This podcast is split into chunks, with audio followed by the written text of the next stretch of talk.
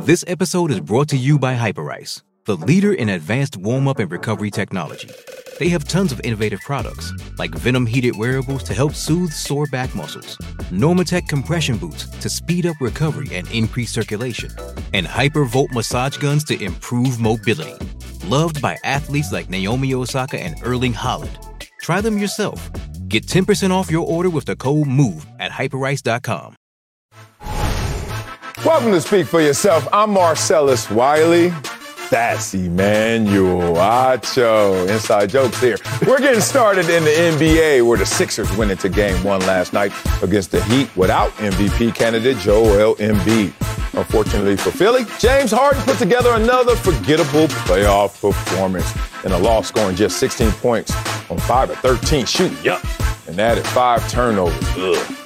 Sixers were outscored by 15 in the second half, where Harden only took four shots. Acho, did Harden let down the Sixers game one? Mm. So I got something in my notes, but I'm gonna disregard my notes, big dog. Oh, I don't need them. Oh, you don't, I don't need them. I can All still read also with that paper torn. So don't let me Just in with the drama. case. um, James Harden didn't let the Sixers down because James Harden was never holding the Sixers up. Oh, Now, James Harden has oh, been atrocious, but we have to remember you can't let somebody down if you was never holding them up in the first place. And Embiid mm. was holding them up, mm. not James Harden. So how could you argue that he let them down? Here's what it is, y'all, and here's what we all have to accept.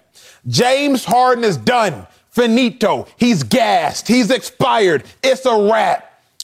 And for good reason. So the last 10 seasons, you want to talk about who's played the most minutes in ball? Okay. LeBron James, right. who we also saw running out of gas this year, and James Harden second. Y'all think it doesn't have an effect, but you just got to look at the numbers. Look at James Harden in Houston, the shots he was putting up per game. Look at James Harden in Houston, the points he was scoring per game. Then you go to Brooklyn, less shots, obviously less points. And now you look in Philly, significantly less points and significantly fewer shots. James Harden is done. And we got to stop expecting him to rise from the grave like Lazarus. It ain't going to happen. it's a wrap because he's wrapped. He's tied, boss. he rapped. So I can't argue that James Harden let the Sixers down Uh. because James Harden was never actually the pillar that was holding the Sixers up. James Harden was supposed to come in at best be a number two. Problem, he's coming, he's been a number three. Some would argue a number four. But truth be told, the expectations for James Harden were too high. If you had read the fine print, and anytime you acquire a new product, what you should do, but you don't do, is read the fine print. Hmm. If you would have read the fine print on James Harden, you would have seen expires soon. Hmm. That's what you would have noticed. So every time I get, I got meal delivery, big dog. What you mean? I got- you, I don't have You, the- you got DoorDash like everybody else. No, no, not DoorDash. I got Oh. meal delivery. My, my Uber- chef makes some Uber meals. Eats? No, chef make me some meals. They drop off Oh. on Mondays, drop off on Wednesdays, drop them off on Thursdays. You feel me? I ain't got kids to make food for, so I don't need leftovers. Your food getting old on the weekend though. That part. All right. My food gets sold. But here's the thing about my meals. Before I get them, because like Marcella said, my food gets sold, particularly on the weekends. yeah, Sunday. I check and I check that little expiration date. Mm. Because I always got to make sure I'm not about to eat an expired meal. Okay. What the Sixers did not do and have not realized is that James Harden is, oh, he an expired meal. Hmm. James Harden was expiring. He was expiring in Brooklyn. We just didn't notice because he was still scoring 23 points a game. Hmm. And there was so much other chaos going on in Brooklyn that you couldn't actually fixate and you couldn't see the main thing as the main thing. Hmm. So, did Harden let the Sixers down? Nah. Did he play terribly? Absolutely. Has he been playing terribly? Beyond a shadow of a doubt. But did he let him down? No, he didn't let him down. Oh. He was never holding him up. Ooh, th- that, that was poetic. I, I, I have to disagree, though. He let him down. But we're going to get to the same place just a different way. He let them down in terms of expectations. But I agree with you. We are now seeing the ashes, the cremation of James Harden just floating through the air, not being who he is in terms of greatness. That is behind him. And I, and I, will want, I want to certify and to say, I think it's officially behind him.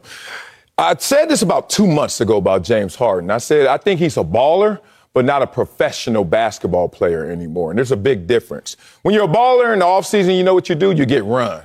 Just show up at UCLA, just show up with the ball in your hand, you loose Adidas sweatsuit on, rip it off, and just ball, ball, ball. But then the professional basketball players also know it's about going home and having that meal, proper meal, chef, delivery. They also know about it's about proper rest. They also know it's about the therapy. They just know that there's more to it because you're older doing it. It's just like your car. The longer you keep your car, the more maintenance you got to do with the same car. This vehicle has been taxed. You showed the numbers right there. But look at the difference between James Harden and LeBron James. Even just in muscle tone, just even in just physical fitness, you can see a difference. And then third on your list was who? DeMar DeRozan from Compton, who I know, who works his ass off. Look at the difference and look at the production level. These are all guys playing around the same amount of minutes for a decade, but vastly different outcomes. DeMar DeRozan out there balling this year, he was. Mm-hmm. Lamar, LeBron James, damn near in the MVP conversation this year. James Harden, whole different category. So I say why he let them down is this. Imagine in case of emergency in your home. I've been to your home. I hope you have a fire extinguisher somewhere because the damn thing is 15 levels. So in case of emergency, you break glass, right? Now imagine you break glass, you pull out the fire extinguisher, and nothing comes out. That's James Harden to the Philadelphia 76ers right now. Embiid, okay, we got some problem. All right, somebody put this fire out. We're missing Embiid for games one and two for sure. Oh, James Harden, you can't put this fire out. I know, Acho, you're not in the same relationship status as I, but I have a wife who's very intelligent, has her master's degree, and doesn't work. She takes care of the most important things in our life, our kids. Mm-hmm. But imagine if I lose my job and I go home and I'm like, baby, I'm Embiid right now. I got a fracture, baby. I need you. I need you right now. Go back to work. And she's like, nah, I'm not going to go back to work. I'm not going to put in that work right now. That's not what I'm here for. James Harden just did that for the Philadelphia 76ers. And you want to tell me that he didn't let them down? You are supposed to be the life raft in this moment. And now you got us out here drowning. But I like, ooh, that's good. That's good. Brought, my dog brought some heat. I'm sorry. Brought some heat. Brought some heat. Um, James Harden done got them out there drowning, Sale, yes, because you have to understand what role people play. We've all been in this situation. I know y'all been in this situation hmm. where you have no expectations, so you couldn't let me down. You know, finally, after somebody does oh. you wrong, does you wrong, does you wrong, does you wrong, they show up and they apologize. Hey, I'm sorry I wasn't there for you, man. I know I let you down. And you just look at them and you chuckle. It's a half-hearted chuckle. Like, I didn't plan on you being there anyway. Mm. At the point in which you saw James Harden be absent for five out of six of your first round games versus the Raptors. Five out of six. That's 83.3% repeating. Mm. At the point in which you saw him be absent mm. for five out of six of the games, why in the world did you think he was going to be present for this one? What led you to believe that James Harden was going to be present in this game when you saw him be absent so for, for so many of the other games. To me, still, that mm. is wishful thinking. Mm. That is doing the same thing over and over and expecting a different result.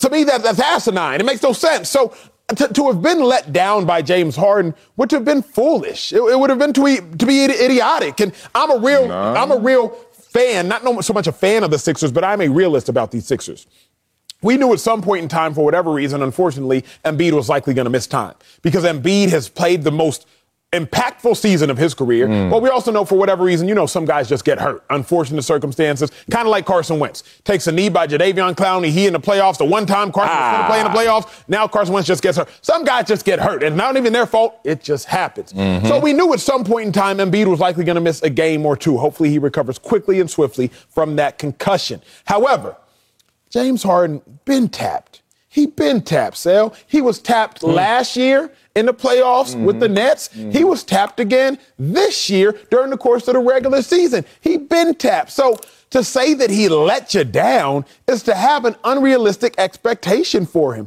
And why would you do that? Sal, if you were to leave your crib tonight, you and Anne-Marie go on a date. We are going somewhere too. I ain't gonna tell y'all until you know I'm a latergram and no ticket. It's not no invite. if it was free, you'd be going, bro. so if you was to leave and leave uh, the sink full of dishes, that's normal. Normal and you come back and you get mad at MJ, your six year old son, like, MJ, that ain't normal. Why ain't you do these dishes? You know I left these dishes in the sink for you to do. You know he's six, right? exactly. I hope he don't damn dry them dishes. Exactly. James Harden ain't six. But the point is, you have an expectation based upon what you know MJ can and cannot accomplish. Mm. You got to have an expectation of James Harden based on what you know he can and cannot accomplish. Mm. And at this stage of his career, he cannot accomplish putting a team on his back. He will crumble under Ooh. the squat rack. Well, hold on now. First of all, you got him at six years old, figuratively speaking. When uh, James Harden, when he first five games, when he got to Philadelphia, everybody was like, oh my God, he hit the ground running, averaged 25 points a game. That's a full grown man, adult. Then he took a step back to 19 and a half, basically 20 points a game for the remaining games they had of the season, 23 of them. Still a teenager, if not ready to drink. I don't know. He ain't no six year old trying to do dishes. Let's tell you that. Let's get our expectations in order, okay? We're talking about a former MVP. We're talking about we're talking about James Harden. And when you talk about James Harden, there is a level of expectation of greatness because James Harden, at one time, James Harden recently scored over 30 points for 32 straight games. Mm-hmm. Like James Harden is silly with it. Was. Uh, that's the point. So when you talk about somebody great and then you're like they're in limbo, you still have an expectation cuz one, when you're great and you're not playing well, they always say, "Oh, he's in a slump." He'll shoot his way out the slump. He'll figure his way out the slump. Then he goes to a new team and you're like, well, it's because he's trying to get acclimated. Now he's in a beta role. He's not the star of the team. He's Joel Embiid's assistant. So in that role, okay, we can see where James Harden is not necessarily being James Harden. But when Joel Embiid is injured and the, and the path is clear for you to be James Harden, Hell yeah, the expectations are you come home to some clean dishes. You come home to James Harden out there cooking. The problem is you're not getting that out of James Harden. Let me go on record with conjecture and tell you why I think it's not going to happen. Even though I'm saying he's letting them down, I'm trying to tell them that it's going to be a day where you're resetting your expectations, but not just yet. You know about Dante's Inferno and different levels of heat, as let's, let's call it heat. I learned this from a lot of athletes, including myself, that there's Dante's Inferno in all of us in terms of our level of competition, our level of competitiveness. What level of heat do you want to turn this thing up to to get there? I would say the highest level being Michael Jordan, Kobe Bryant, Peyton Manning, Tom Brady, like guys who just live or die. They got to go out there and burn it up. And then there's other guys who are just satisfied, content with whatever they were. I was not a Kobe Bryant mentality. I was a mindful player. I was a guy who had options, who knew it. I wasn't going to run through everything, all the fires for certain reasons. And I'm looking at James Harden, and I just think this is a guy who's content right now. I think he's like, my legacy is in, in store. My legacy is intact. People going to think of what they think of me. I have put in enough work to be this level, and now I'm just a baller. And if he were to ever try to reset that, maybe it's a little too late. But in terms of expectation, they're still high enough where he's let them down. So what Kanye say? How I ain't, how I ain't bring nothing to the table when, when I'm the table. That's my favorite line. Don't do that. Don't do that. How I ain't bring nothing to the table when I'm the table. Mm. How is James Harden in a slump when he the slump?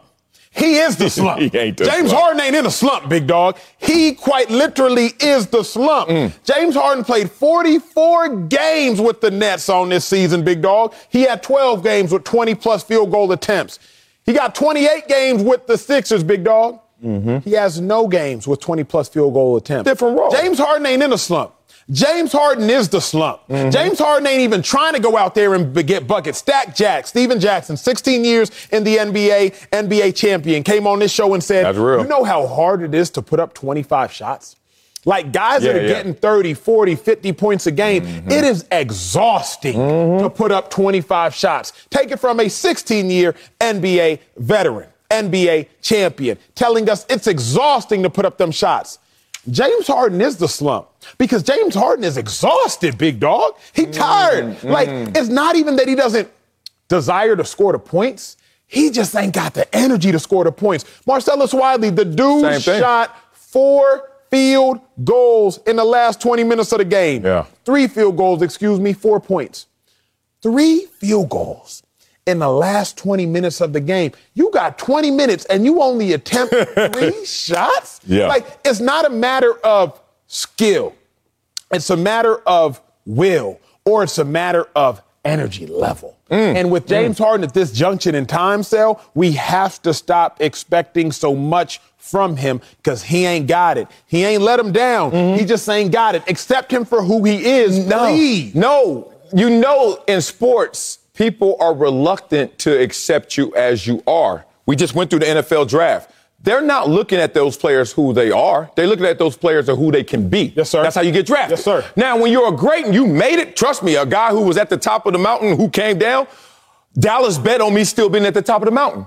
And then Jacksonville still bet on me after Dallas lost their bet on me still being at the top of the mountain. That's how the game goes. You know why? And I'm going to tell you, I see it with James Harden. Preparation is the separation. Separation. Talk about it, Seth. And you say he doesn't look like he has desire. Desire is not fully shown in performance. Desire is not fully shown when you're out there in those 48 minutes. It's shown when no one's looking. It's shown in the off season. You get your main tank from how you prepare. And now you can't go out there and just say, hey, give me the rock. I'm a baller. I'm going to make this happen. I think James Harden is giving full effort. I think they fully believe. I think that full effort with a limited capacity. Yes, sir. But I also think that they are thinking fully in expectation of James Harden carrying the load. Why would you trade for James Harden? You trade for James Harden because there's someone who's getting paid six figures, if not seven figures, to look at every NBA player and say who's got it and who doesn't. And they're placing bets on guys. And they placed a bet on James Harden. And now it looks like it's a losing bet. But to say that they didn't bet high, didn't bet an expectation, is where we differ. We both agree James Harden spent, James Harden taxed, James Harden done. But in terms of what the Sixers are thinking, oh, they're thinking much higher than you're thinking. That's fair, but here's what I have to remind the Sixers of. Um, James Harden's talent level is kind of like cartilage. It cannot regenerate. Yeah, yeah, yeah, yeah. What you know about, you get a lot of surgeries in the NFL. I've had several. Marcellus had several. You have a lot of surgeries and injuries as a pro athlete. Mm. But there is nothing worse than that microfracture knee surgery. Yeah, I remember that. That microfracture knee surgery, that'll put you out. Because once you have that microfracture knee surgery, your doctor gonna come up to you and be like, "Look, if mm. you bone on bone right there under that kneecap, mm. can't really do much for you because that cartilage that's Yeah. supposed to supply the cushion from them knee from them bones just rubbing together to where you aching with every step, Every I can't make it regenerate." James Harden's talent level at this junction in time, it cannot and it will not mm. regenerate. So the Sixers just have to understand exactly who he is. Now, Sel, you said something earlier in the show, and I got to call you out. Oh, let's go. Early in the show, Marcellus Wiley. After you, after you give Melvin Gordon some prayer, I remember there was one athlete. I was like, oh, he can't. You came back from microfracture? Mm, Yeah, Melvin Gordon. I Okay, remember it was I'm, a couple. I'm, I'm couple- giving that. I'm but giving no, that. no, I hear you. But, anyway, I got to call you out for a second. You said you came to my house, big dog. Said you said I ain't had no fire extinguisher. Now I don't know. No, I, I'm asking. Do you? I hope you do. I would hope that you know based on how you was in every room, nook, and crevice and cranny of my house. Marcella's coming in my house, and he in my master bedroom. I hadn't even been in my master bedroom yet. He in my master bedroom, uh, hydrating, just talking to everybody from my crib, in my bedroom, on my patio, on my balcony, in my house. And you don't know if they're a fire extinguisher. You tell me. Oh, uh, Your Honor, may I talk for myself? May I, may I represent myself in court? Um, I didn't ask you, did you have a safe? Because I know where your safe at. I'm up in there right by, by the safe. Boy, I was in there looking at Emmys and everything. I was like, oh, this is another book. He got another book coming out.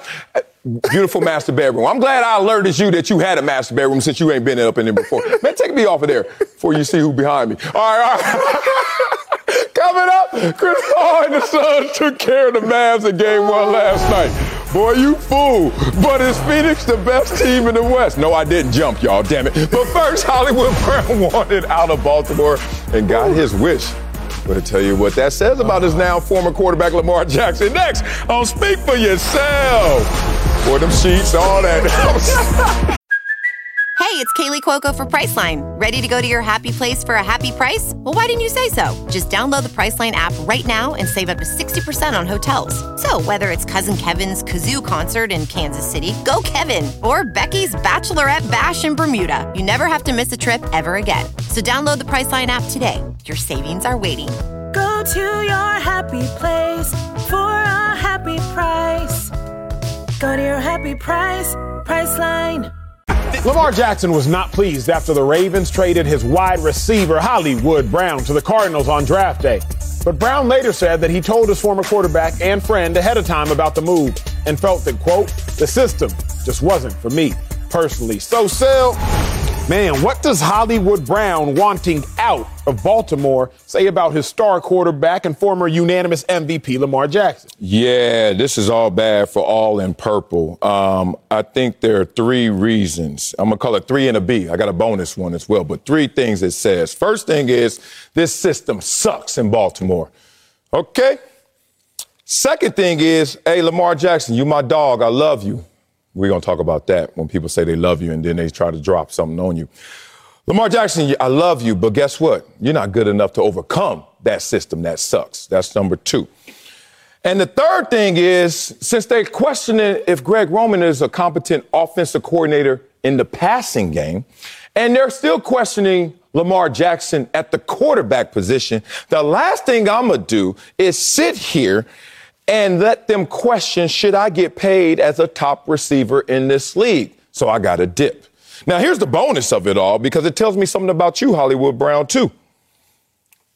I want to remind my man that everywhere you go, there you are. So you trying to run from this problem that you guys couldn't overcome together, and you want to go run back home, run back home to your college quarterback to help make you, may not be the best solution for you in this moment.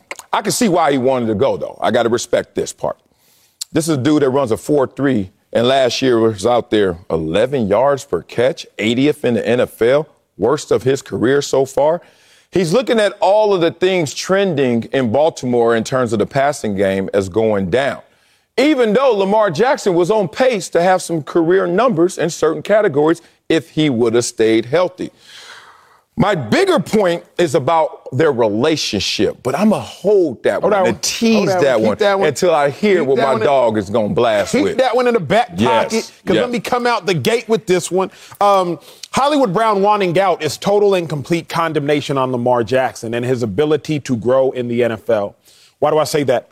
To be great in the National Football League and take it from someone who was never, thus I have to understand what it was like to be great. to be great in the National Football League, you have to master the art of the pivot.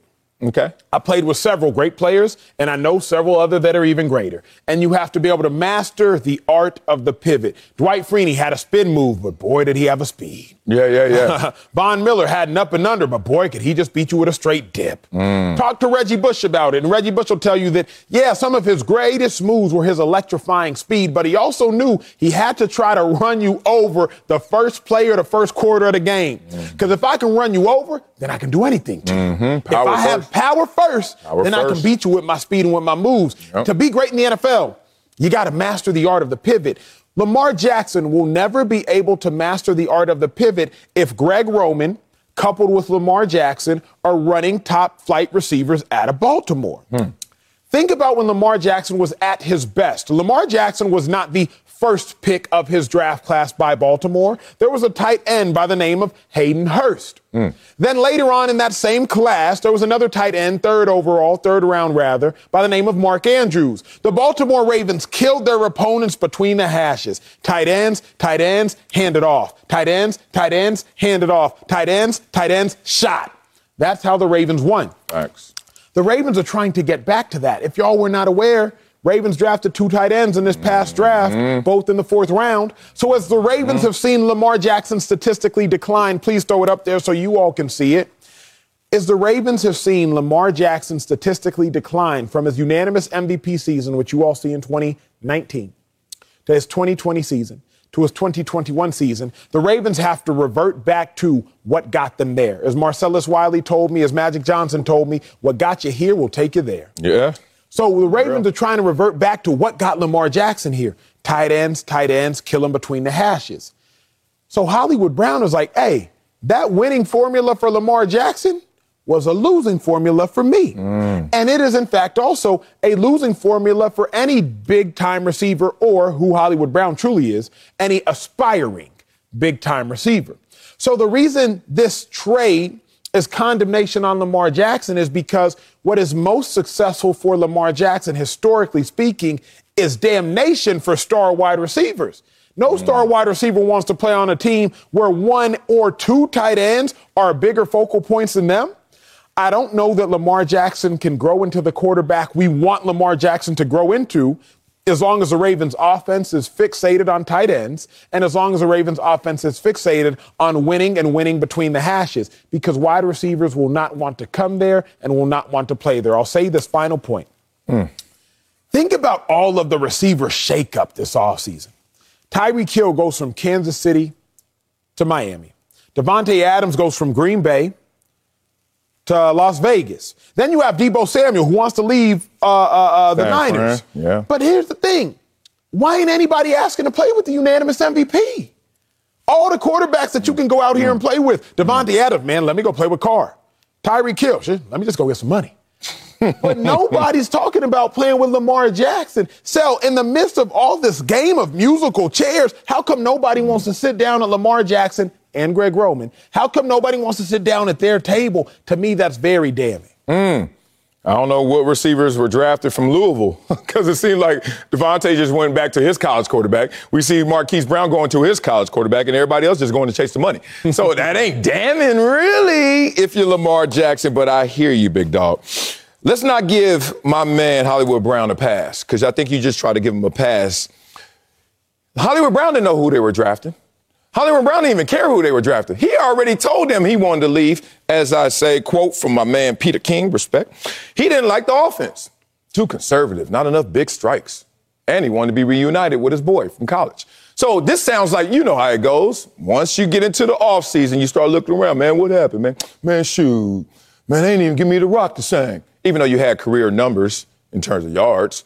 But then his yards per reception, I give him that, went down and he had his fewest touchdowns. So he's looking around, forgetting that he got drops everywhere 15 drops, tied for 11th in the NFL since he's been in the NFL. But we ain't going to talk about our warts. We're going to talk about all the stuff that makes us feel good and look good. So he's looking around like this offense sucks.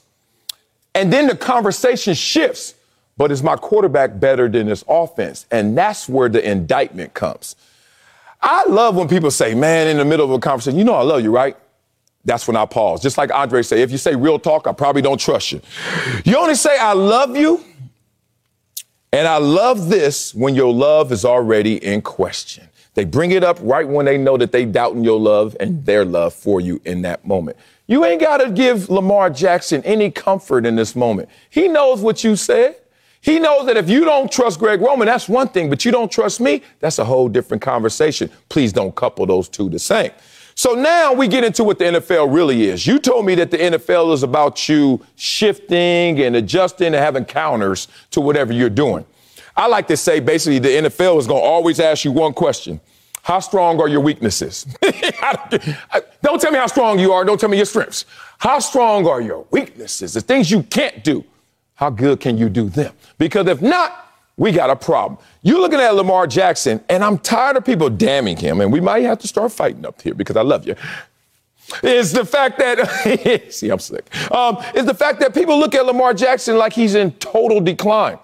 What he is doing is fighting a system that is trying to take him back and regression, and he's still trying to progress. Only thing that stopped Lamar Jackson last year from putting up career numbers was injury, not even this system. You don't believe me? Ask Hollywood Brown and his career numbers he put up last year. Here's the problem, no sell. Mm-hmm. Your actions speak so loud I can't hear what you're telling me. I heard that before. And Hollywood's departure from Baltimore is speaking volumes about Lamar Jackson because Hollywood does not want to put his NFL life in Lamar Jackson's hands. I got that. Hollywood Brown is coming upon year four. Mm-hmm. Y'all know what year four means for first round picks. It means it's time to potentially re-up and or pick up that fifth year option. Let's eat. So Hollywood is looking around like Tyreek just got a hundred plus mil. Stefon just got a hundred plus mil. Davante just got a hundred plus mil. Deebo about to get a hundred plus mil. AJ Brown just got a hundred plus mil. It's time for me to get my hundred plus mil. Mm. Well, who's going to get me that? Lamar Jackson. Hollywood doesn't want to put his football life in Lamar Jackson's hands. I don't care what anybody says. Your actions speak. Sell, the good yeah. thing about this show for me, every day I come into this seat knowing that you are here, true story. I'll be honest with you. Uh oh, real talk. I know, I know I can put my television life in your hands. Oh. I've been on this show different times, different cats, and I'm like, yo, they just ain't come with it. Mm. But I know one thing about Marcellus Vernon Wiley. Mm. Every single day, rain, snow, sun, whatever in between, he gonna come with it. He gonna come with his takes every single day.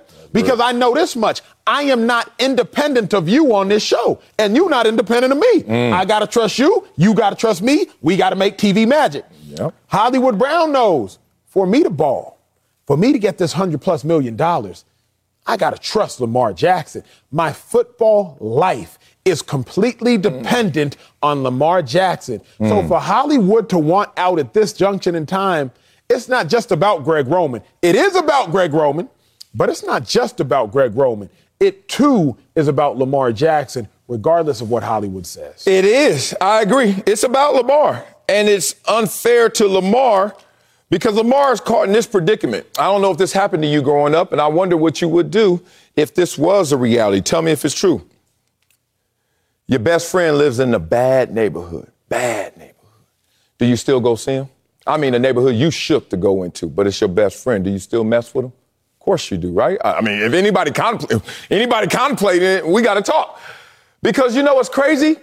Lamar's stuck in a bad neighborhood. We get it. Greg, Lo- Greg Roman's offense in passing once top 10 Baltimore Ravens. We get it. This ain't going to work out probably. But Marquise, didn't you just ball? Didn't you just have a thousand yards? Yes, you did. What are you talking about? You can't make this even better.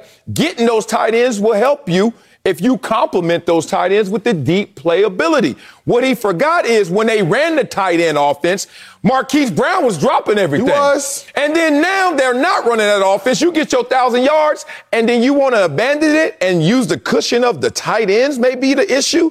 Man, won't you work with the tight ends? And that may open up the field even more so for The you. The question that everybody got to ask themselves, Lamar Jackson, whether you love him or Lamar Jackson, whether you hate him, is this. It's the chicken or the egg question. Let's go. Did we create the Greg Roman offense for Lamar Jackson because it was best suited for Lamar Jackson? Mm. Or is Greg Roman holding Lamar Jackson back? Because if we created Greg Roman's offense around Lamar Jackson because that was what Lamar Jackson's abilities were best suited for, then you can't be mad at Hollywood Brown. But keep in mind, under Greg Roman's offense, Lamar Jackson was a unanimous MVP. So we can't fully blame Greg Roman's offense. But two, keep this in mind. If receivers are out here having career years under Aaron Rodgers, Okay.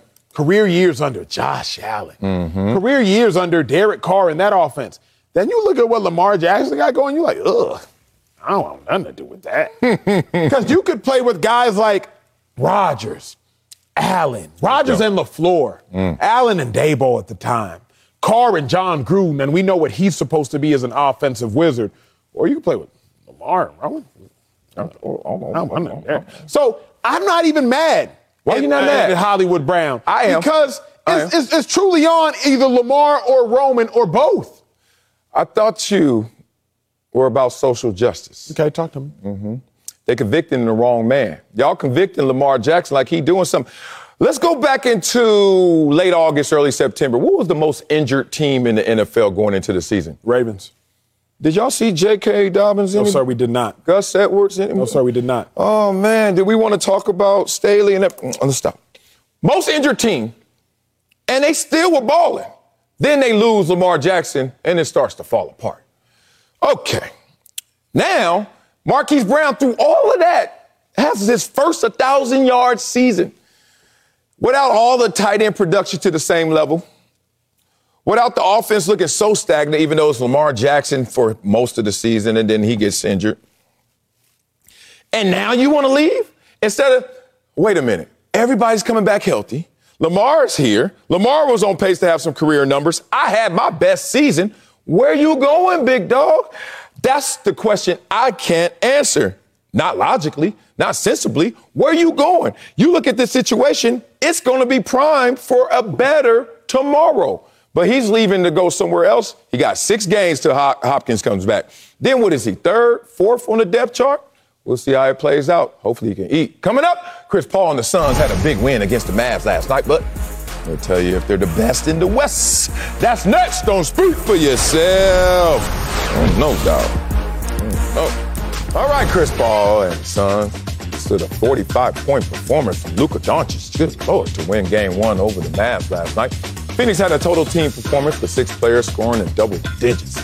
Warriors also have a 1-0 lead in their series behind Steph Curry and the emergence of Jordan Poole. So, Otto, who's the best in the West, Suns or Warriors? It's the Warriors, big dog. Now, I think the Warriors are the best remaining team in the NBA. I think the Bucks have the best player. You know why I ride with Giannis, but Yeah. Warriors are the best team in the NBA 4K. because the Warriors have the one thing that you need this year to win a title What's that?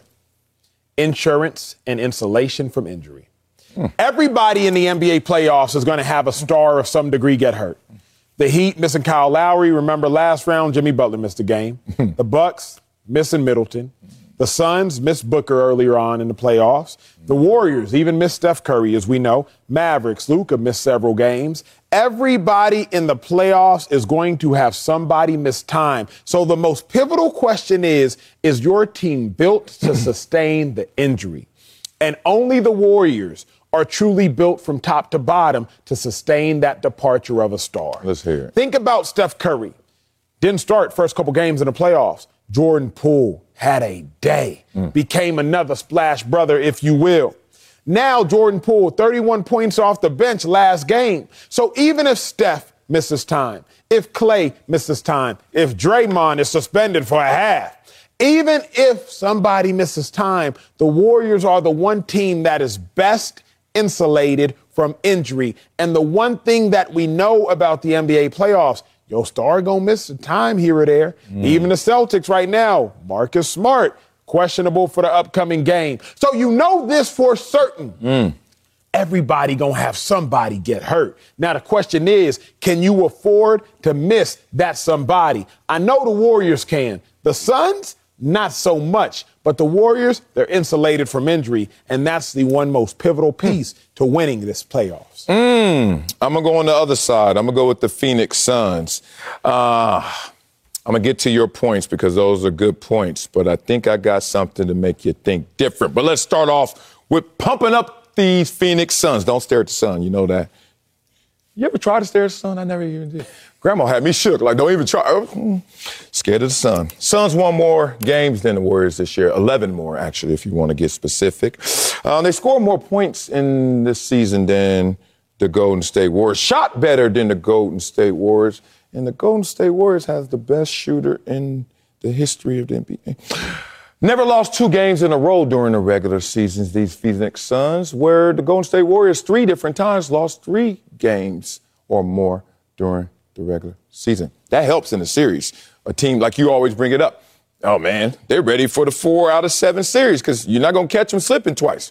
Mm, interesting there. But let's get a little deeper than that. Let's beat up some of those points you made about injury.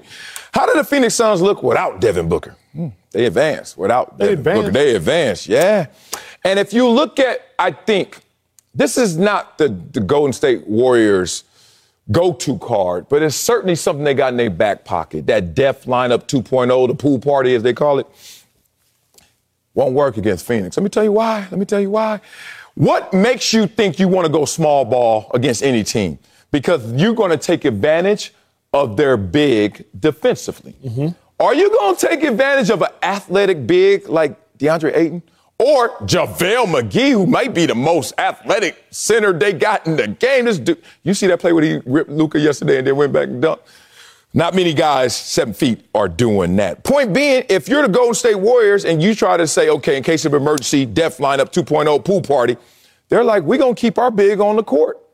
And we saw this in the Denver series, and it was funny because Boogie Cousins, they were letting Boogie Cousins eat. Go ahead, go ahead. Because defensively, we know you're not going to close out on these shooters. Say that to Ayton. Say that to McGee.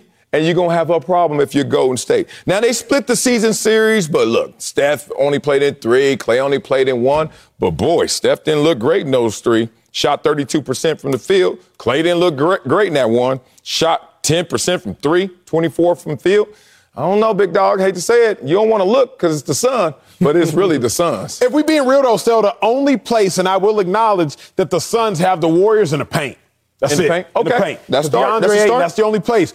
But remember, last year DeAndre Ayton came out and scared the world playoffs versus Yeah. the Lakers. Yeah. Mm-hmm. 22 and 16, 23 and 12.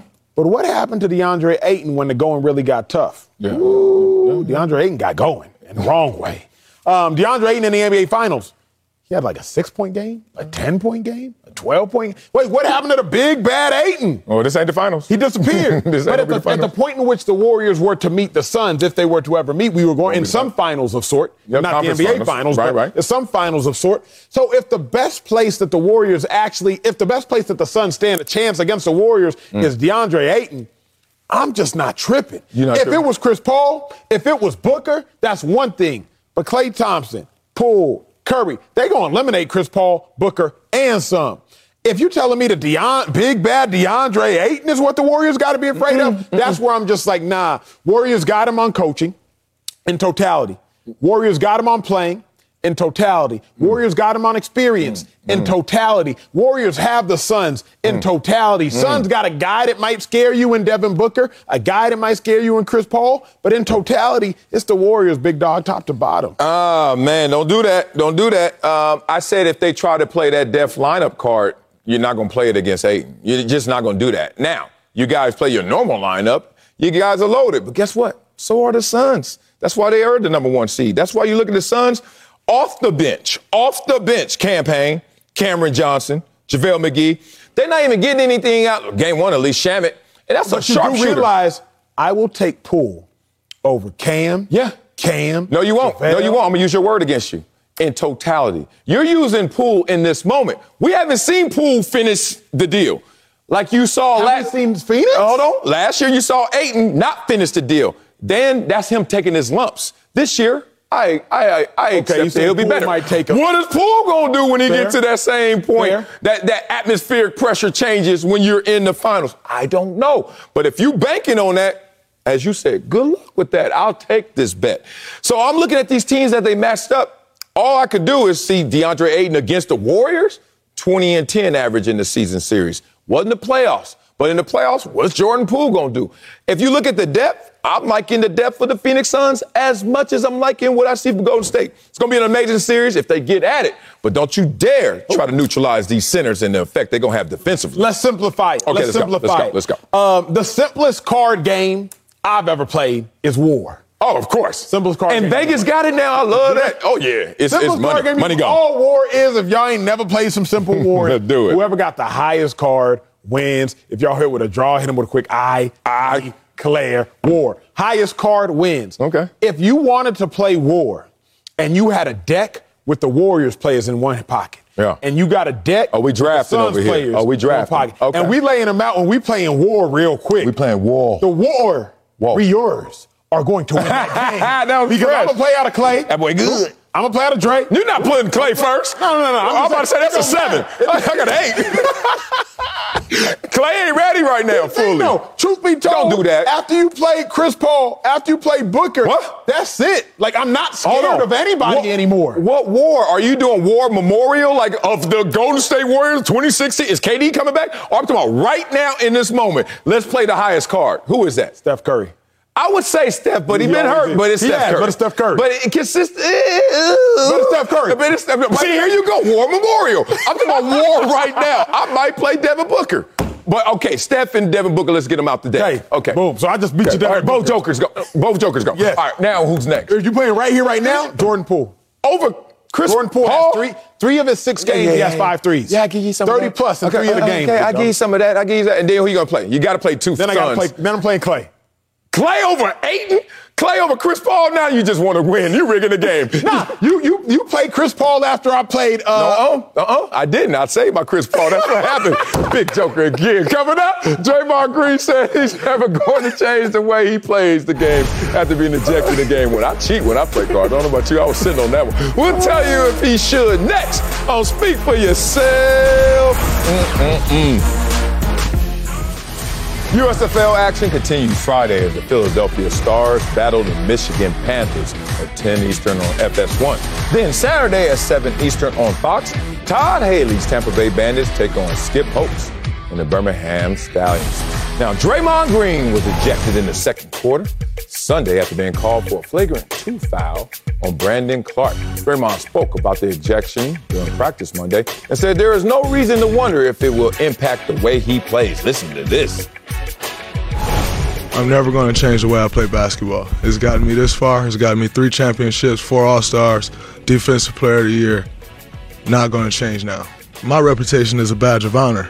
Not everybody can earn that reputation. If I take the bite out of out of the way I play, then we go home early and, and the points don't matter anyway. So, nah, I don't know how to take bite out. That don't really work for me. Hmm, Got to bring in Fox NBA analyst Slick Rick the Bucher Baracho. You have an issue with Draymond saying he's never going to change? God, I have a huge issue with it. Mm. The reason I have a huge issue, issue with Draymond saying he's never going to change is because that's to assume that Draymond, you can't get better. Like, I understand you have three championships. You could have had four if, I don't know, you didn't get suspended from game five, 2016 NBA Finals for hitting LeBron James. Up. You, you could have had more championships. You could always improve. That's what frustrates me about Draymond Green. It's as though because he knows he is good and has cemented to some degree his legacy in NBA history, he can't be better. Relationally, yes, somebody can do a whole bunch of good things, but there is always room for improvement. Draymond, if you did not get uh, another flagrant and thus get thrown out of that game because of the flagrant two, then the Warriors wouldn't have been in such a predicament to have to win the game by one point without their best defensive player on the floor when Ja Morant is trying to drive to end the game. So I'm frustrated by it because it sounds like complacency. And here's why I'm frustrated by it. Because I am Andre Iguodala. What do I mean by that? No, not I'm Nigerian. Though I am. I'm Andre Iguodala. If you remember, after Draymond is celebrating, celebrating, and celebrating, you'll see through the corner of your camera, Iggy is trying to tell Draymond, hey, big dog, chill out. Probably for several reasons. Maybe because, hey, maybe they'll rescind it from a flagrant two to a flagrant one. But watch closely now at the end of the game. Draymond hyping everybody up as though he played the last half of the game. He didn't. He's hyping all his boys up. Then you see Iguodala walk up to him like, hey, big dog, let's talk. Mm. Let's talk. Let's rap. chill, Like that, that was that was dumb what you did. Draymond ain't having none of it. Now, Draymond, as great as you are and as much as you've accomplished, remember, Iguodala's a NBA Finals MVP talking to you right there. So who am I? I'm truly Andre Iguodala. Draymond is great, but I also understand he could be better. All right, we edited the que- we edited the response. We said that Draymond Green said he's never going to change. He said, "I'm never going to change the way I play basketball." Now, so we have to parse this out. What are you saying? I would take issue with Draymond. Why are you bringing on your bring it on yourself, skipping off the off the floor? That's that's Antonio Brown s skipping off the field. You might have an issue on the sideline, but when you make a spectacle of yourself, now you're taking it too far. And I'm sure, to your point, Acho, that that's exactly what Iggy was talking to him about. But if we're talking about what he did that resulted in the flagrant fouls, I'm with him. He has to play with an edge. He has to have that intimidation factor. And for the most part, it has worked because he's been able to intimidate not just certain other players, but the referees. Because in general, uh, look, first round with Nikola Jokic, he was pulling all kinds of tricks to get under Jokic's skin and got away with it. Was very demonstrative anytime they did try to call him on something. He's been demonstrative these whole playoffs. For the most part, has not been called on it. And have we asked Pat Beverley to change the way he plays the game? Have we asked PJ Tucker to change the way they play the way he plays the game? They all have a certain irritant aspect to the way they play that is vital to them. And for where Draymond Green is right now and against these young Memphis Grizzlies, it is more important than ever that he have that edge and he tried to impose that intimidation factor. All the other stuff, the extraneous stuff, the what's he what he's going to say on his podcast or the way he skipped off the floor, I'm with you, Acho. That I, we you don't need that, and you're only bringing more on you. But as far as the way he played, I get it. He got caught this time, and the, I think the referees were sending a message early on. We're not going to do this. And technically, hit him in the head. That's a flagrant one. And then you yank him on the jersey. That's not a basketball play. That's another flagrant one. Flagrant one and flagrant one ends up to flagrant two. I get why he got tossed. But what he was attempting to do in terms of intimidate Brandon Clarke, I understand why he did it, and I think it's part of the Draymond Green formula. I'm closer to you, Slick, on this one right here. I have an issue, but not issues, not a big issue with Draymond. Look, Draymond's mental makeup is real, and we all can see it's pretty transparent. He knows that what makes him at times will break him, which is I'm going to live close to the edge. As we used to say in football, mm. I play to the echo of the whistle. Rodney Harrison comes to mind. That means, hey, mm. everything I do comes with a message. Now, I think a lot of times, especially like in these moments, we talk about how it hurts Draymond Green. Like it hurt him in 2000, what, 16, as Acho brought up, when that punch or that kick got him kicked out and they could have won that championship. But Acho, if they would have won that championship, then they may not have won three championships because KD wouldn't come if they would have won. And then KD's not there. Who knows if they would have continued winning? A lot of hypotheticals here. But let's talk about how the reputation helps Draymond Green, because people don't talk enough about this, and I'm here to help you as a former player. When you have one of those reputations of being a guy close to the edge, reputation of being physical, guess what the referees already expect? Physicality. Let's go to a Baltimore Pittsburgh Steelers game. They not calling that game the same as they are a Chargers Chiefs game. They looking like, yo, these boys about to go act a fool and be in the alley. Holler at me when y'all come back, and then I might throw a flag. I think Draymond Green has benefited tremendously by his reputation of being physical. It's just every now and then Draymond Green is going to have to get a little slap on the wrist or something greater. But all things considered, I think Draymond Green is absolutely correct in terms of this is the way I play. I play greater than the sum of my parts. I'm not the biggest, I'm not the fastest, and I'm not the strongest. But guess what? It adds up to something greater because I play with that edge. Do y'all realize that Draymond never changing has kept the Warriors from being known as the greatest basketball team ever? Let's hear it. Like, y'all do realize that, right? The 73 win Warriors outpaced the 72 win Bulls okay. over the course of the regular season. Mm-hmm. If the 73 win Warriors go on to win that title, and for the most part, you can assume they would have based upon what they had done with Draymond present, if they go on to win that title with Draymond, they are unequivocally, undisputed, the greatest basketball mm-hmm. team we've ever seen based off the empirical data. Now, some arbitrary fan might try to argue, well, they weren't as good as the Bulls, to which you just say, well, they had more wins as the Bulls. Well, they weren't as good as the Bulls, to which you would just say, well, they beat LeBron James en route to winning a title. Well, they weren't as good as the Bulls. Okay, keep your little fanciful obsession with the 96, 97, 98 Bulls to yourselves. Because the data would support that they are undisputed the greatest basketball team ever. But Draymond. So the question we have to ask ourselves now is why we always got to keep saying, but Draymond. Slick, I'm with you as far as Draymond Green, right? It makes him him. But what's more important, your edge or your presence? I mm. love Draymond Green's like edge, that. but the problem is his edge has made him absent far too many times. So while I'm obsessed with the player playing with an edge, I would rather have your presence than your edge any day of the week.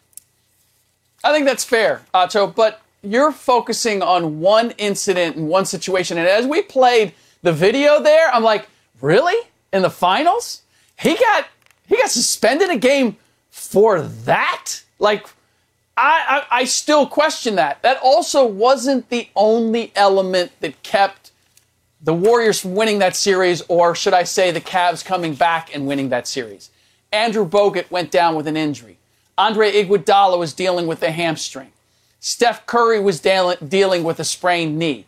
I'd like to think that if Draymond Green hadn't been suspended for a game, that they would have won the series, but that wasn't the only factor there. To say, so to say, hey, they would have won another championship and or they would have won that championship and therefore they would have been considered the greatest team ever. I'm not mad at you for posing that possibility if they had won it, but the fact of the matter is Draymond Green getting kicked out wasn't the only reason why the Cavs made the comeback in that series. Here's the other part. For all of the other success that Draymond Green listed, all of that is a result of him playing that edge. And I mentioned with this series in particular, the Memphis Grizzlies, he needs it more than ever. Because as you guys talked about earlier in the show, like these are, or Marcellus did, mm. reference the fact that these aren't the same uh, Golden State Warriors of four years ago when they were running for championships. He's an older Draymond Green, and he's dealing with a Brandon Clarke because that's the that's the the Grizzly that he pulled down. Like Clarke is just there's no strategy with him. With Jokic, you can take a, a cerebral approach and break down his game. Brandon Clarke's got a quick leap. He's a young dude, and he's got a real great instinct for rebounding. So getting him off of the offensive boards, keeping him off the boards in general, is just work. And Draymond Green at this point can't match him athletically. So mm. what do I need to do? I need to intimidate him just a little bit. Maybe I can take a fraction of a second off of his response when he goes up if he thinks, oh, am, am I going down? Am I going to get hit? What's going to happen? That's where Draymond Green is playing the game because he has to play the game against these Memphis Grizzlies that way. And so going back to the original question, like he's not going to change the way he played basketball in game 1, and I'm not mad at him for it because I think it's the only way that he can neutralize a player like Brandon Clarke. Yeah, it just reminds me of when I got drafted, and then everybody looks at you differently because you just made it or got some money. And then there's always that group of people who made it or finally reached their goals. Like, I ain't gonna change. I'm like, dog, I- what the, what? I, I I moved so fast, so far. As soon as I got a five dollars, I'm out. Didn't mean I changed me at the core, but I make micro decisions that are different, and some of them may be macro, and it's okay. Draymond, don't fight growth, bruh. Don't fight the growth. Like it's okay. Don't fight that part. Let it come with it. But Slick made a great point. Um, Draymond, it doesn't seem like it's calculus anymore. It seems like simple math. We use this in sports. When you couldn't touch somebody on the field, we had to touch them up. Basically, if he was too damn good, too damn fast, too damn young, whatever, put some hands on him and we'll see how he responds. And Draymond Green's at that stage in his career. He's maniacal. Like, it's okay. I think if I were more maniacal, mindless, and wild and just physical like that, I would have been a better player. I ain't lying. I think Draymond needs to be applauded for most of what he's doing. Now, here's a little history lesson for my boy Acho, because he always, we can't talk Draymond without talking Warriors, obviously, but then the Warriors turn into KD, and then it turned into a step. Here we go. Um, they wouldn't have been the best team ever winning those 73 games. Let me remind you of a couple of things. One, in the finals, they played Matthew Dellavedova and LeBron James and Kyrie Irving for one game, and no Kevin Love. Let's leave that alone. Um, they went 15 and 9 in that playoff run. The next year, the KD team was better. They won 67 games, but they went 16 and 1 in the playoffs. Nobody was touching those boys when they activated playoff time. Just had to get that off my chest. Coming up, James Harden and the Sixers dropped game one last night without Joel Embiid. We'll tell you if it's time to panic in Philly. Next, don't speak for yourself. Got them hog maw triceps. like he been cooked. The Sixers dropped game one to the Heat last night. James Harden didn't step up in Joel Embiid's absence, scoring just 16 points and had five turnovers. Philly was outscored by 15 in the second half, and Harden only took four shots. Embiid will miss game two with an orbital fracture. Ouch. But the team remains hopeful he can return in game three or four. Got Fox NBA analyst Slick Rick Dubuker with us. Acho. Is it panic time for the Sixers? Past panic time, y'all. And this is not a hot take, it's just reality. Slick, um, we already know this much.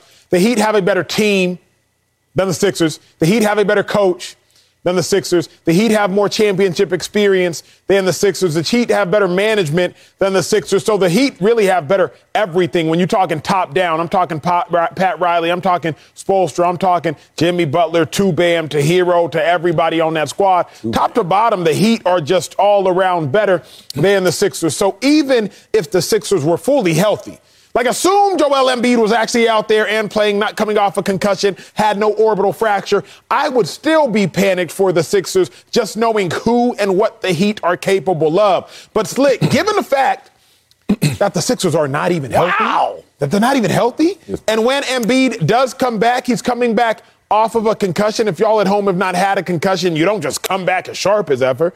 You coming back off a concussion and still dealing with an orbital fracture, I'm beyond panic. But Slick, if we can really dive in, Uh oh. how can Tyler Herro have more points than James Harden?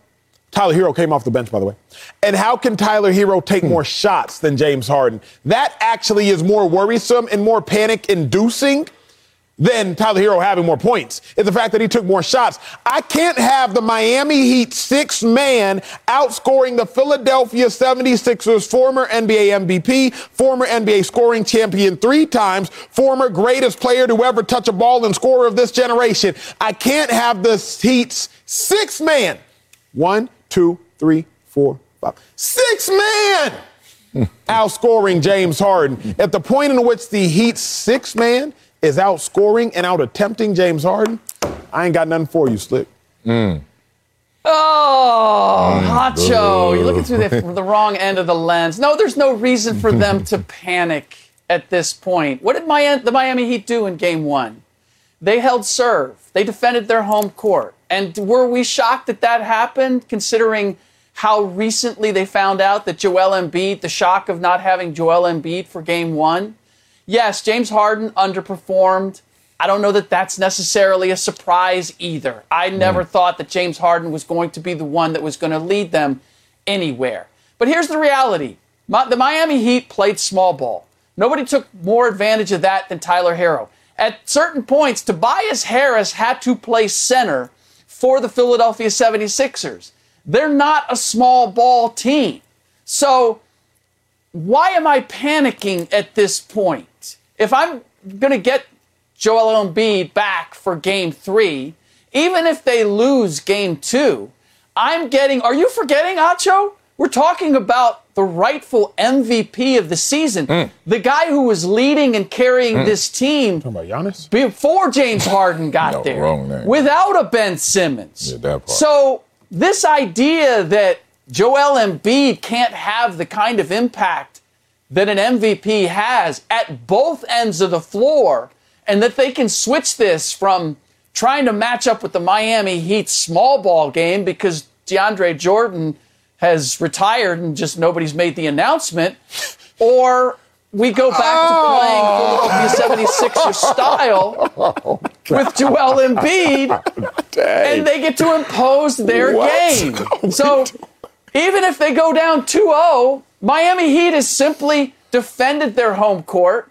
You get Joel Embiid back and Bam Adebayo. We talked about Tyler Herro. Bam Adebayo had 24 and 12. You know what he averaged against the Philadelphia 76ers during the regular season? He averaged 14. So you're not you can't tell me that Joel Embiid isn't wouldn't have a dramatic impact on how this game is played and who stars in it if he's back. So no, there is absolutely no reason for the Philadelphia 76ers to panic? To panic because they lost game 1 to the team with the best record in the East on their home court without their MVP?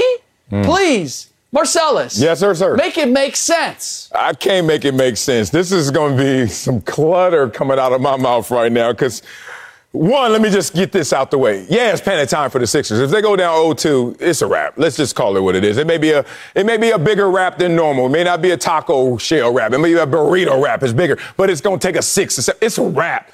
They're not winning this series if they don't win game two. Tell you why. Coming off an orbital fracture, even if you play game three, orbital fracture and concussion, you think you fresh? You think you back?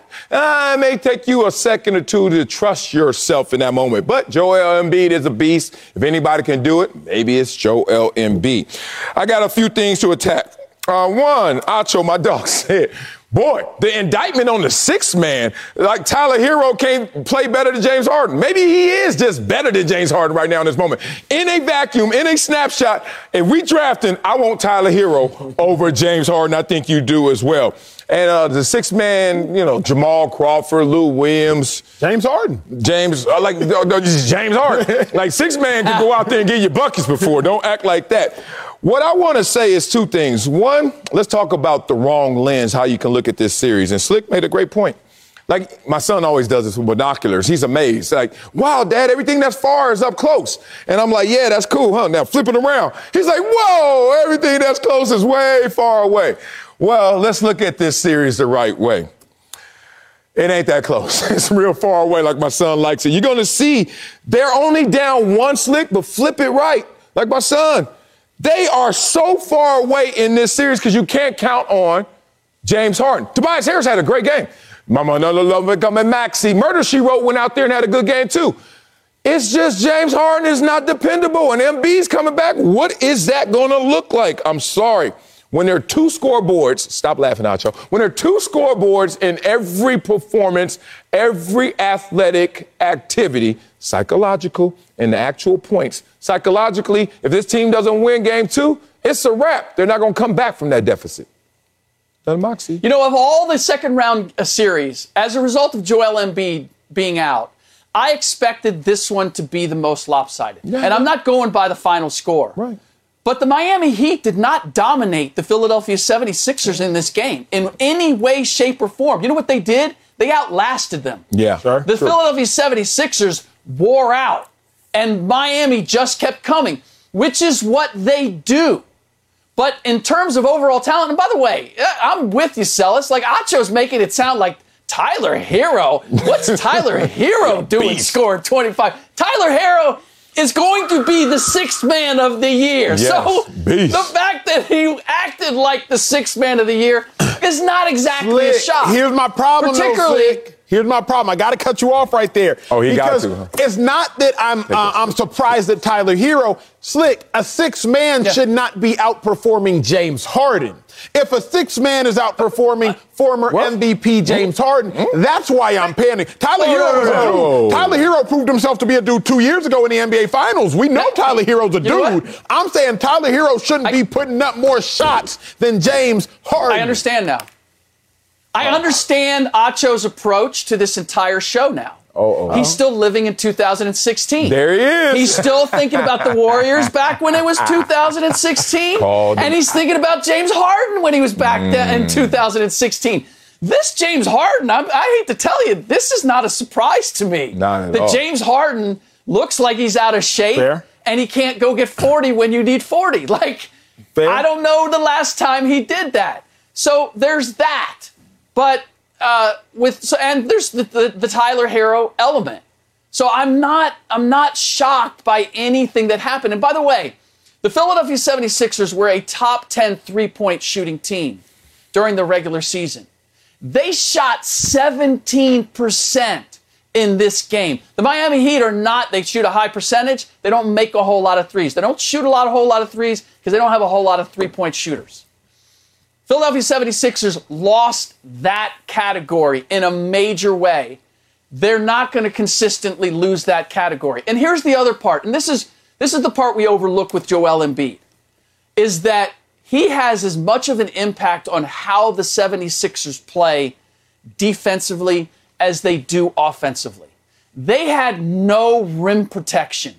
And so it wasn't just that because Miami only shot 25% from three. Thank we you. got highlights of, of we got highlights of Tyler Herro hitting some some deep threes. That was the exception, not the rule in this game. The reason that they took the Philadelphia 70s, they out they wore them out, is because they had free reign to get to the rim. If I get Joel Embiid back and I get him back for game three, and you guys make a fair point, we got to see what he's like with the orbital fracture. Oh, man. but he's played with an orbital fracture before. It's suppo- supposedly not as bad as the last one.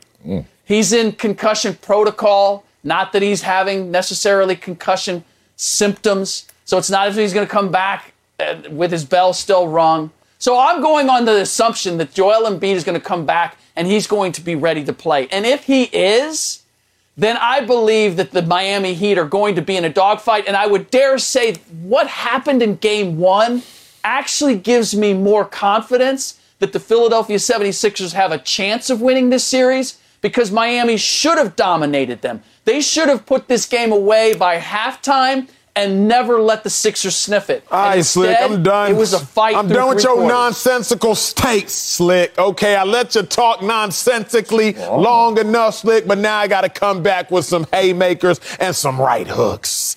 Um, Slick, if you are admitting that James Harden is out of shape, which I agree with, I started the show with four different full screens, which I'm not going to bring up right now, explaining why James Harden is out of shape.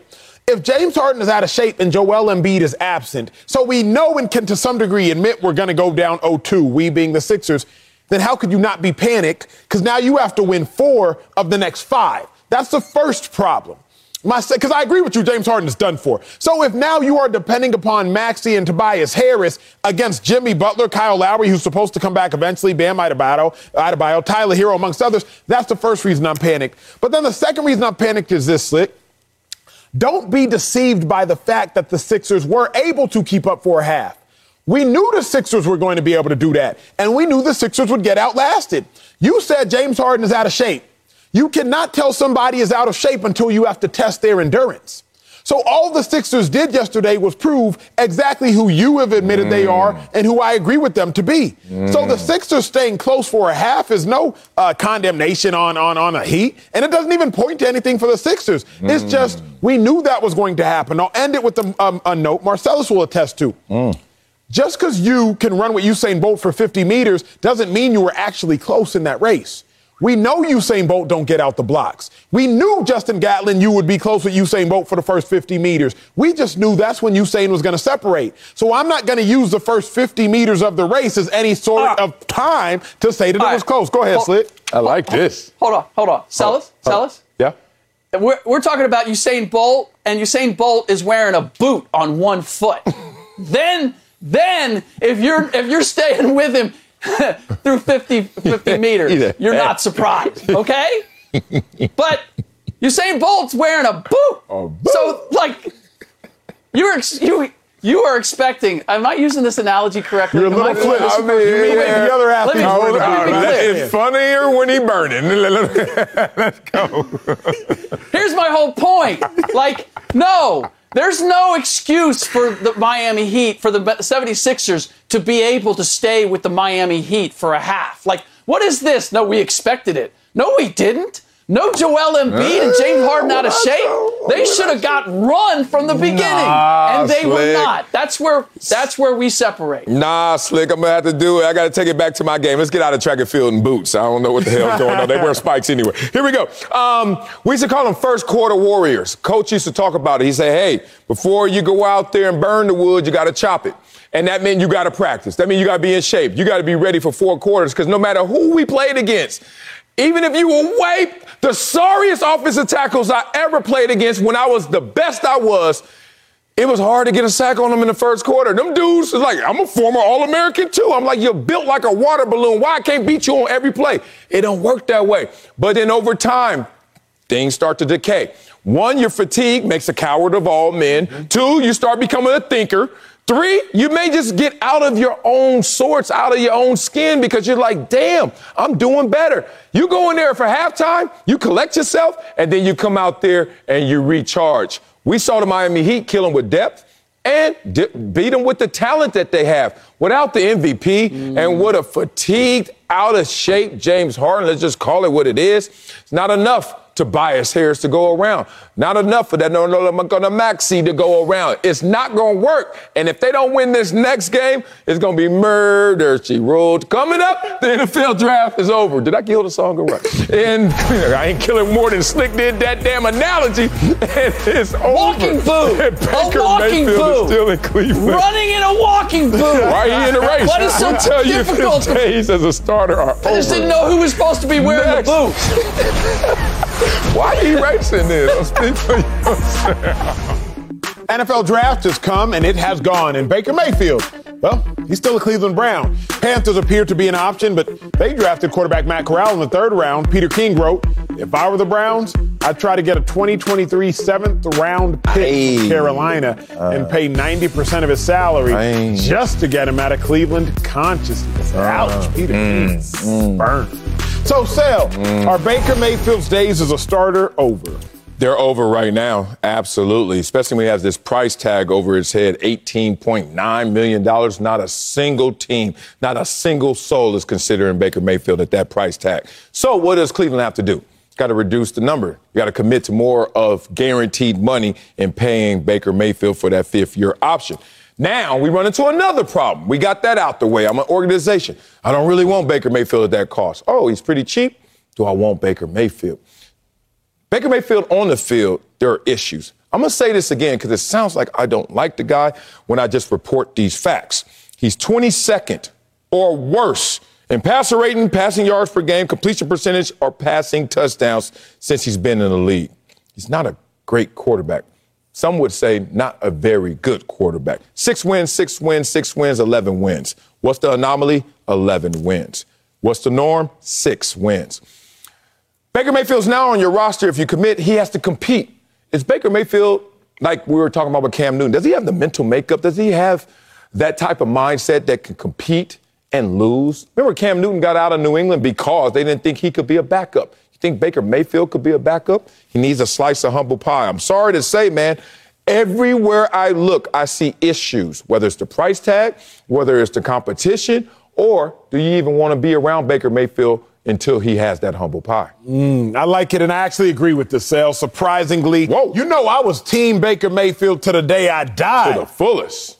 Well, I guess I lived longer than I was supposed to. Um, because my days of being pro Baker, at least as it pertains to him being a starter, they're over. I just don't, I can't make it make sense. Yeah. And I've tried to. I tried to force Baker Mayfield to the Seahawks. Baker to the Seahawks, it made the most sense to me. Mm. Clearly, it made no sense to John Schneider. GM made no sense to Pete Carroll. Report said that the Seahawks' interest in Baker Mayfield was lukewarm at best. Close quote. So they ain't got no interest in Baker. Well, now the Panthers, it made some sense along with the Steelers, along with the Falcons. But if you take a look at the Panthers and the Steelers and the Falcons and what they did during the course of the draft, they all drafted quarterbacks within the first three rounds, Steelers being a first round pick. So now the Steelers got Mitch Trubisky and Kenny Pickett. The Panthers have Matt Corral and Sam Darnold. And the Falcons have Desmond Ridder along with uh, or Mariota. So there's not even a space for Baker Mayfield to fit there. if we are being honest, and self says we don't lie, just tell the truth too early, Baker Mayfield's going to have a hard time finding a role as a backup in the National Football League. Uh-huh. Yep. And that's the hard conversation that people aren't yet ready to have. It's not just that Baker went from a first string to a second string. Baker may have gone from a first string to a no team.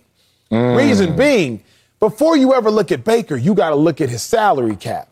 And you got to look at wait a second, is Baker worth $19 million to be a backup? The answer is no. Hell no. Does Baker have the talent to be a starter? The answer is no. So then now you got to ask a no, new question. What use do I have for Baker Mayfield? Truth be told, the answer might be none. Sal, give it to you like this, big dog. and I'm done. I'm done. I only got a little bit. You're going to end up taking us to break. Um, Sal, before I bought my Dusty Bentley, What year is this? Old ass Bentley. Yeah, I found out it's Dusty for a reason. That shit old. before it was TD Jake's old car, okay, big dog. Oh, dog. was it really? story. It's For real? It's anointed. Oh, yes. man. Holy gas. Exactly. No, you, you respect. over here, exactly. Talking about that. Sorry, brother James. Before I bought my Dusty Bentley, I had to make a decision because I was like, wait a second. A Bentley's not an everyday car. Nah. But this Bentley costs too much money for me to buy it to only use it on weekends. Be sitting it in the garage. So now I'm in a dilemma. Mm-hmm. Though I really want a Bentley, it costs too much to only use on occasion, but I can't use it every day. So in all honesty, I ain't got no use for it. Oh, guess I got to come back in a couple more years where Mm. maybe I have better use for it. Baker Mayfield is kind of like a Bentley in this regard. Mm. He costs too much to actually want to go out there and use him, and he costs too much to be a backup. Bang. However, you can't use Baker Mayfield as a starter. So mm. now, what use do I have for him? I have none. Guess I got to come back another day, maybe when I got use for him. And that's how I look at Baker Mayfield. Man, man, man. I don't have an example better than that, other than I, I just, you fell off, Baker. That's what they say. And let me tell you how you actually see someone fall off. Because when you fall off, if you fall from the curb to, to the street, that's not falling off. Falling off is when you come from way up there and we can see it and we're saying it as it's happening. Damn, dog, you fell off. Let me tell you how you fell off. He forgot about the human capital. He forgot about how everything was affecting those around him because he was so laser focused on who he was. Here are the elements that get you through the league. I, I had highs and I had lows. I'm from a small school and I ended up becoming something good in the league. And I fell off. Let me tell you about what got me to Buffalo? Potential. What got me from Buffalo to San Diego? Production. What got me from San Diego to Dallas? Reputation. What got me from Dallas to Jacksonville? Personality. What got me from Jacksonville to media? He saw. He fell off. Baker, find out where you are. I think you're closer to Dallas. Might be in Jayville. Coming up, Hollywood Brown wanted out of Baltimore and got his wish. Damn it. tell you what that says about his now former star quarterback. Say it right, Marcellus. Former star quarterback Lamar Jackson. Next, don't speak for yourself. Did you do that on the spot? I did. I was listening to you. Lamar Jackson was not pleased after the Ravens traded wide receiver Hollywood Brown to the Cardinals on draft day. Brown later said he told Lamar about wanting out. Mm. And that quote, the system just wasn't for me personally. So, Acho, what does Hollywood Brown want now say about Lamar Jackson? Man, it says that Hollywood Brown doesn't trust that Lamar Jackson can get him paid. It says that Hollywood Brown doesn't trust that this offense with Lamar Jackson can get him his numbers. I don't know how much it says about Lamar Jackson, but it says about the combination of Lamar Jackson and Greg Roman that wide receivers don't want to play here. Mm. Think about it. Hollywood Brown saw Stefon Diggs get paid, Tyreek Hill get paid, Davante Adams get paid, Deebo Samuel's about to dip to get paid, and Hollywood Brown is like, it's time for me to try to get paid too. But I can't get paid in this offense. There is a inverse correlation between Lamar Jackson's success and wide receiver success in mm. Baltimore. Mm. When Lamar Jackson was balling, a unanimous MVP, when he was passing for 35, 36 touchdowns during a season, Hollywood Brown only had 500 yards. But during the year in which Lamar Jackson was also absent but injured, more importantly, Hollywood Brown has his first thousand yard season. There's a inverse relationship uh, between the success of wide receivers in like Baltimore that. and the success of Lamar Jackson. So at a point in time during the course of everyone's NFL career, they have to make a selfish decision because you can only get paid once or twice in the NFL. You only gonna get paid big once or twice. Hollywood Brown is like, hey, Lamar Jackson, I love you. You my dog. I hope you keep balling, but I got to go somewhere else if I want to get my numbers. Lamar, you've already gotten your numbers. You got your numbers with Mark Andrews, with Hayden Hurst, with J.K. Dobbins. But when you got your numbers, Lamar Jackson, I was struggling. Only 500 yards on the season. I get it. I done dropped some passes now. Oh, I have you? Dropped 500 yards worth of passes. I mean, I haven't dropped 10 touchdowns worth of passes. I mean, I had all them drops. I mean, we don't know. You didn't catch it. We could have found out. So if I'm Hollywood, I understand yeah. there's a inverse relationship between my success and Lamar's success. And when push comes to shove, I know Lamar is going to be successful in Baltimore. Yeah. And when push comes to shove, I, Hollywood Brown, want Lamar to be successful in Baltimore. But Lamar's success is costing me my own, and nobody can cost me my money. Because if it don't make dollars, Marcellus Wiley. It don't make sense. I hear you, big dog. Oh, let me start here. Um, Hollywood Brown is basically saying the system sucks in Baltimore and you're not good enough to overcome that system that sucks. Sorry to take a shot at you, Lamar Jackson, and my departure. But that's what I said through action, even though I didn't say that with my words. Basically, I'm with Hollywood Brown. Look, I would do this. What, it would have been a question. I would be like, yo, I got to get out of here. Greg Roman here. I saw what he did with Kaepernick. I see what he's doing with you right now. Injuries, whatever you want to call it. Even though I had a career year, it wasn't with you fully. Uh, I got to go. And that's that's fighting inside me, the dad. The dad in me is saying, stay there. You had a career year. Stay there with Lamar. The team was injured last year. J.K. Dobbins and, and Gus Edwards, they were hurt and they still were doing well. And if you stay there after a career year and they're healthy, sky's the limit. That's the dad in me. You know what the uncle in me is saying? Because uncle's a little more, a little raw. Man, get your get away from Lamar Jackson and them boys. They gonna hurt your career because you're gonna mess your money up. And I get it. But it does admit it. Doesn't it make him look a little weak? Just a little weak. I know he's doing a selfish thing and it's selfless and selfish thin line, but it's a little weak like this. We all getting questions. Lamar Jackson's getting questioned. Can you play quarterback? The system's getting questioned. Can you guys perform, especially in the passing game? Baltimore's getting questioned. Hey, you guys going to be great or not? All the injuries. While they're doing all this questioning, instead of you answering the question, you want to run away. I, that happened to me in, in high school. First time I got arrested, I shot a BB gun. BB gun. I didn't think this was a problem. Shoot a BB gun, it ricocheted, it hit one of my teachers. That's assault with a deadly weapon. Who knew, right? You imagine I wasn't the only one out there shooting. That one of y'all just ran because they questioning people out here. That's how he looked at me, like he just ran because he didn't want to get questioned. If you didn't do nothing, stay still. Make it happen. I don't know. A little weak to me. Coming up, DeAndre Hopkins released a statement after, oh, God, another one. After his suspension for violating the league's PED policy. Boy, we're going to get into this. We'll give you our thoughts next on Food for Your The NFL officially announced DeAndre Hopkins been suspended six games. Uh oh. Violating the policy on performance enhancing drugs. Don't do it. Please Don't do it. Now, DeAndre Hopkins tweeted out a statement saying, in part, I am very mindful of what I put in my body and have always taken a holistic approach. So I am working with the team to investigate how this could have happened. But even as careful as I have been, clearly, I wasn't careful enough. For that, I apologize to Cardinals fans, my teammates, and to the entire Cardinals organization. I never want to let my team down.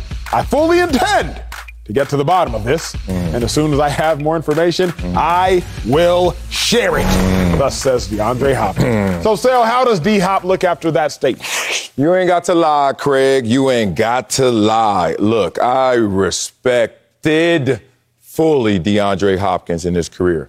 I mean, that was a pure career, especially because no matter what you threw at him in terms of adversity, in terms of quarterback play, DeAndre Hopkins showed up. And then he got busted for this. And let me just tell you how I feel about this. I'm going to speak for myself. Once someone gets busted for PEDs, oh, don't ever come up to me to my how you was a baller. I'm like, nah, B.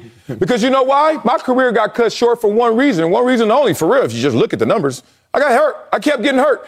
Now, if I would have took the cheat code, which it sounds like PEDs is, and look, I get it. I played in the game and I was oblivious to so many guys doing it, and I just never even thought about it. In part because I was big, fast, strong. I had tangibles. I was like, I don't need nothing else. How much stronger you want me to be? I, I bench 500, I squat 700, run a 4 6. Like, I'm good. But I couldn't keep it on track. And now I realize that some of these cats kept it on track because they were just over there. Oh, here we go, whatever it may be. I am disappointed. So I have a different category. This includes friends. This includes former teammates. They know it. Like, dog, don't even talk about ball. Let's just talk about how the family. And I ain't got nothing for you, big dog, because it messed me up. I got another lap, but I'm gonna let you go before that because I know we ain't got too much time. My only, my only quick lap is this. Okay. I actually respect DeAndre Hopkins' statement. You do that? I respect his statement. Here's why. So we always ask our athletes when you get caught with PEDs, for once, will somebody just be like, yo, you right, you got me. Yeah. I did it. He didn't do that. He got as close to an athlete Oh, saying I did it horseshoed it. He horseshoed He got as close. He said, you know, I always take a holistic approach. What we know about holistic doctors and holistic drugs. So he said, I always take a holistic approach to my body Hold and up. to my medicine. he says, I don't know how this happened, but I will get to the bottom of it. And he says, I'll see you in week seven. He is just conceding defeat. He's like, you know what? He got as close to saying, y'all caught me mm. as any athlete has ever been. And you gonna give him credit for that? I have to. Why? No athlete is actually just going to be like, you know what, I did it. But as close as we've ever seen an athlete to saying, you know what, you got me, I'm guilty, was DeAndre Hopkins. Ooh, other baseball players are like, I plead the fifth. We're like, oh, we know why you pleading. Um, here's the thing. Let me help him out, big dog. Let me help him out. I wrote this down. One of the best qualities you can have in life is the ability to hear what you're saying. Remember everyone in class and, and growing up in school, proofread, proofread. Everyone thought that was just for grammatical errors. No, it's also for logical errors. Mm-hmm. There's a flaw in your logic if you're going to sit there and try to show contrition but not be contrite. You can't say, oh, I did it or I didn't do it unless you're going to go all the way to the absolute. So this little, like you said, half pregnant, I did something. The only excuse I'm going to give them is this. I do know this for a fact. In the manufacturing chain of things that we can take, they also throw the stuff we can't take in there. Maybe he got a trace of it from that. But you know the percentage of chance that is that DeAndre Hopkins becomes the one that gets caught with the trace from the manufacturing chain? and he didn't appeal. He didn't even try to fight it. That's how I know he's just kind of like this. He said, I'll see y'all week seven, not like, oh, I'm Oh, yeah, going to do yeah. my best to try to make sure the truth comes out. He's mm. like, I'm going to look into it. When I find out, I'll let y'all know. So is he a cheater? Yes. How do you Beyond feel about cheaters? I, I'm with you. I don't respect what you've accomplished because you cheated. You cheated. God, if we cheated, we wouldn't be here if we cheated. Coming up, New Eagle AJ Brown said it will be special playing with Jalen Hurts in Philly. Did you cheat, Acho? I didn't. Did you? Did you? I didn't either. we'll tell you if he's keeping it 100 or just 99. Next, on Speak for Yourself. What's that voice you reading that thing? uh, on this show, we only know how to keep it 100. But others out there, y'all keep it 99, DeAndre Hopkins. So each day, we're going to get to the bottom of who's really telling the truth. Case in point. AJ Brown is now an Eagle and a very rich one after agreeing to a four-year, $100 million extension. Yesterday, Brown spoke about playing with his new quarterback, Jalen Hurts, and didn't hide the praise. Listen. Man, it's gonna be real special, man. I'm so excited playing with someone who thinks like me. Uh, I talk to him every day, regardless of this football stuff, but uh, I'm so excited to play with him. And he's a quarterback and I'm a receiver, so we get on the same page quick. I chose AJ Brown keeping it 100 or keeping it 99. He's keeping it 100, big dog. I know they actually are friends. We saw the reports coming out on social media. If you've kept up with Jalen Hurts' career, you know they keep up with each other. Now, yeah. you got to go out there and execute on the field to make sure you can back up the 100 you was keeping it, but he's keeping it 100 for now. Um, I don't think he's keeping it 100. I think he's in the honeymoon phase of that, that money he just got. So that fortune and that friendship is making him forget that you got to go on the field and make it happen. True. I'm not doubting either one of them, but as a tandem, we don't know just yet. That's it for us. We'll see you tomorrow.